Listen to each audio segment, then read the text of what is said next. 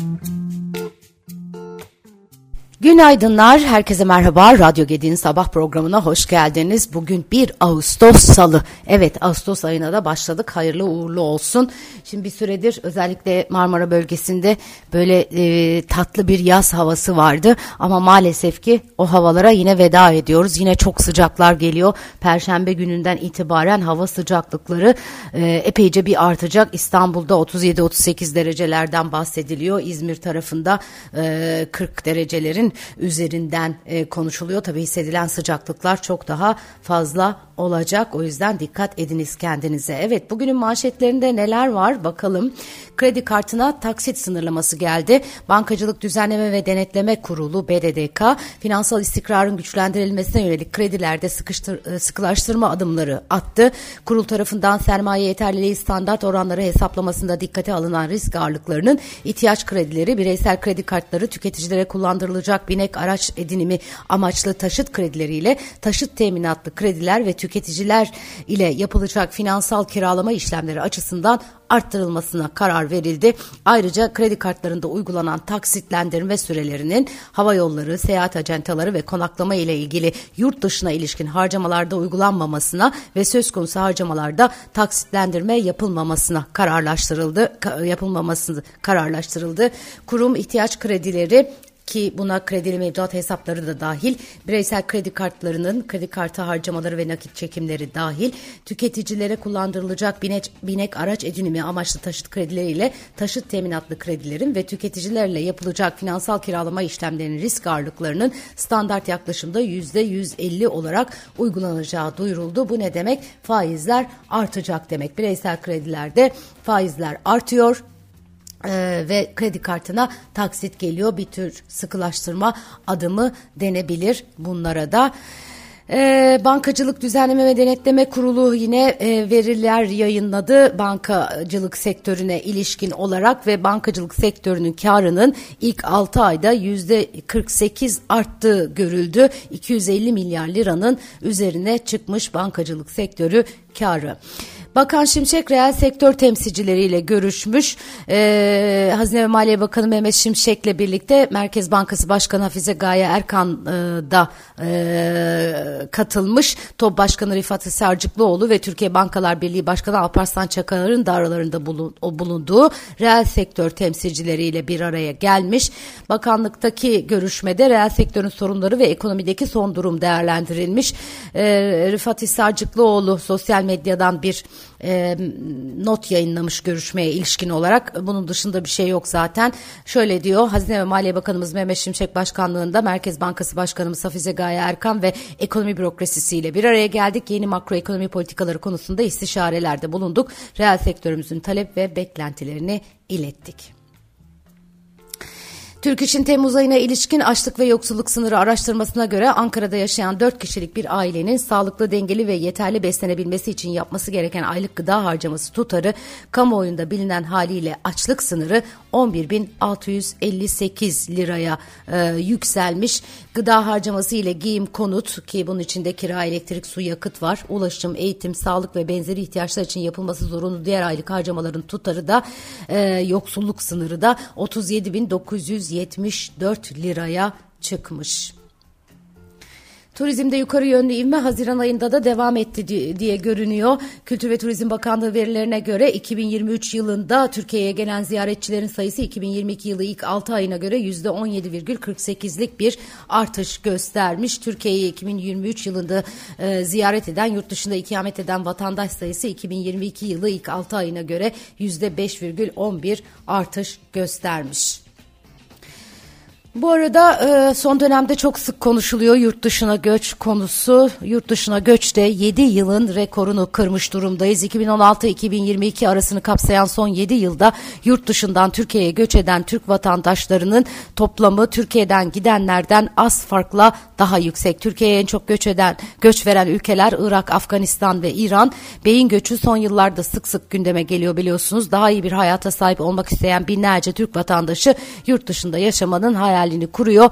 Resmi verilere göre 2022 yılında 140 bin Türk vatandaşı Türkiye'den göç etmiş. Bu 2016 yılından bu yana son 7 yıldaki en yüksek sayı. Ancak 2016-2022 arasını kapsayan son 7 yılın toplamına bakıldığında yurt dışından Türkiye'ye göç edenlerin toplamı Türkiye'den gidenlerden az farkla daha yüksek. Çok üzücü gerçekten. Özellikle işin beyin göçü kısmı.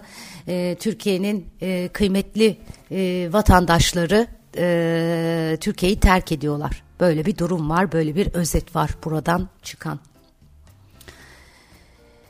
e, tabii kritik edebilirsiniz vatandaşın kıymetlisi kıymetsiz mi olur diye ama bu beyin göçü konusunda ne demek istediğimi çok iyi anlıyorsunuz. İyi eğitimli e, kişilerden bahsediyorum. Zira oralarda e, yeni fırsatlar e, peşinde koşuyorlar. Türkiye'de yakalayamadıkları fırsatların yerine. İzmir'de grev var. İzmir Metro AŞ adına yetkilendirilen e, Sosyal Demokrat Kamu İşverenleri Sendikası ile Türkiye Demiryolu İşçileri Sendikası arasındaki e, 625 çalışanı ilgilendiren TİS görüşmelerinden sonuç alınamamış. Türkiye Demiryolu İşçileri Sendikası İzmir Şubesi Başkanı Hamdullah Giral haklı taleplerimize karşılık bulamadığımızdan daha önce aldığımız grev kararımızı bu saatten sonra uygulamaya koruyor, koyuyoruz demiş. İzmir Büyükşehir Belediyesi'nin metro ve tramvay çalışanları için sundukları toplu iş sözleşmesi şartlarını da açıkla şartlarını İzmir Belediye Başkanı e, Soyer açıklıyor. E, diyor ki teklifimiz en yüksek giydirilmiş net ücret 25.009 lira. En düşük giydirilmiş net ücret 22.105 lira. Ee, birçok başka rakamlar var. Bu rakamların içine yol yemek ve izin ücretleri dahil değil diye konuşmuş ama anlaşılan o ki e, işçiler umduklarını bulamamışlar ve greve gidiyorlar. Metro ve tramvayda İzmir'de grev var sevgili arkadaşlar. Evet kredi kartına e, ve e, bireysel kredilere e, gelen sınırlamadan bahsettim. Onun e, onunla ilgili haberler bugün tüm manşetlerde yer alıyor.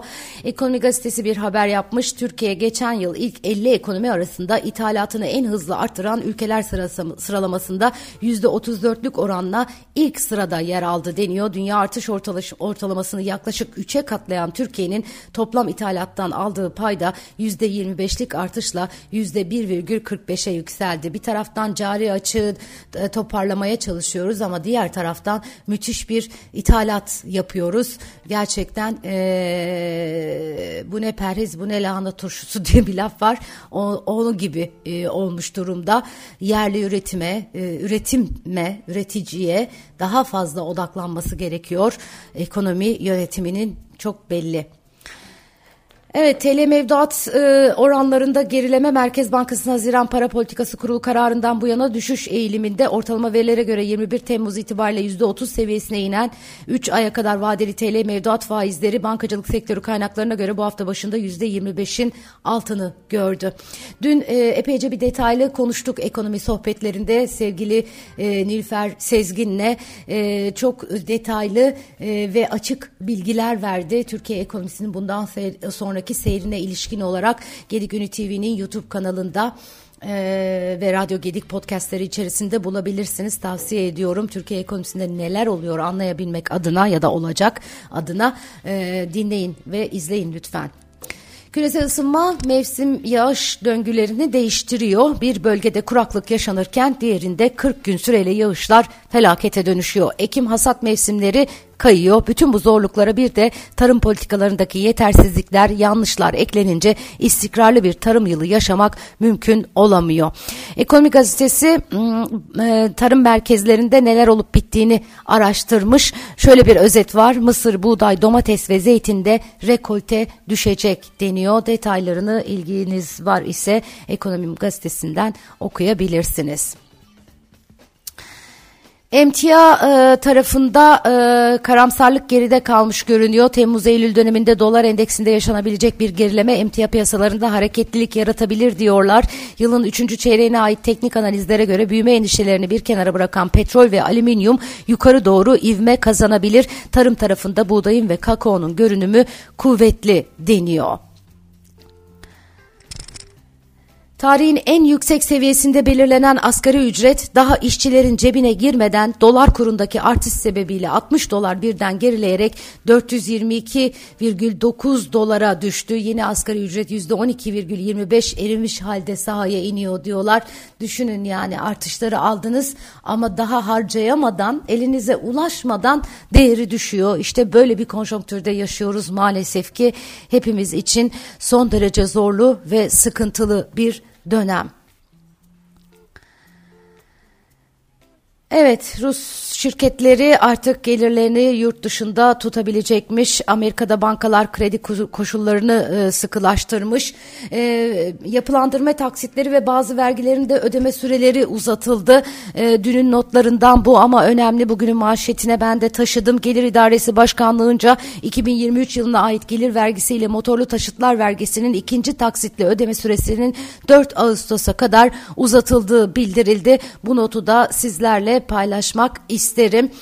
Eee Diğer yandan e, dünyada e, neler oluyor noktasında bir iki not daha vereyim tamamlamadan. Euro bölgesi ekonomisi tahminlerin üzerinde büyüme gösterdi. Temmuz ayında enflasyon düşerken büyüme verisi de ekonomik aktivitenin toparlandığını gösteriyor. Eurostat verilerine göre Euro bölgesi ekonomisi yılın ikinci çeyreğinde bir önceki çeyreğe göre yüzde 0,3 e, büyümüş.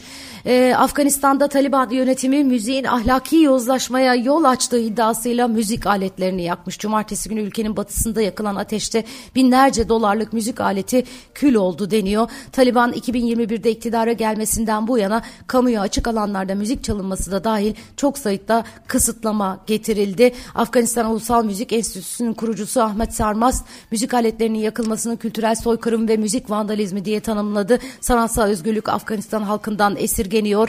Herat'ta müzik aletlerinin yakılması Afganistan'da Taliban iktidarında yaşanan kültürel soykırım sadece küç soykırımın sadece küçük bir örneği deniyor. Gerçekten çok acımasız bir dünyada yaşıyor Afgan halkı. Ee, Taliban e, kadınları eve kilitledi, pek çok şeyleri yasakladı. Büyük bir yani yeryüzündeki cehennemde yaşıyorlar ve yıllardır bu böyle. E, gerçekten çok üzüntü verici. Dünyanın geri kalanı e, nasıl oluyor da e, buna ses çıkaramıyor. E, gerçekten insan hayret ediyor. E, Afganistan gerçeğini e, idrak etmek isterseniz e, iki tane kitap var size tavsiye edebileceğim. Halit Hüseyin tarafından yazılmış. Bir tanesi Uçurtma Avcısı, diğeri de Bin Muhteşem Güneş. Bu iki kitabı okumadıysanız dünya gerçeklerinden haberdar değilsiniz. Uçurtma Avcısı'nın bir de filmini yaptılar bildiğim kadarıyla. Filmi izlemedim ama kitaplar olağanüstü. E, epey de can sıkıcı ama tavsiye ederim. Güzel bir gün diliyorum. Kendinize iyi bakın. Yarın sabah yine aynı saatte görüşmek üzere. Hoşçakalın.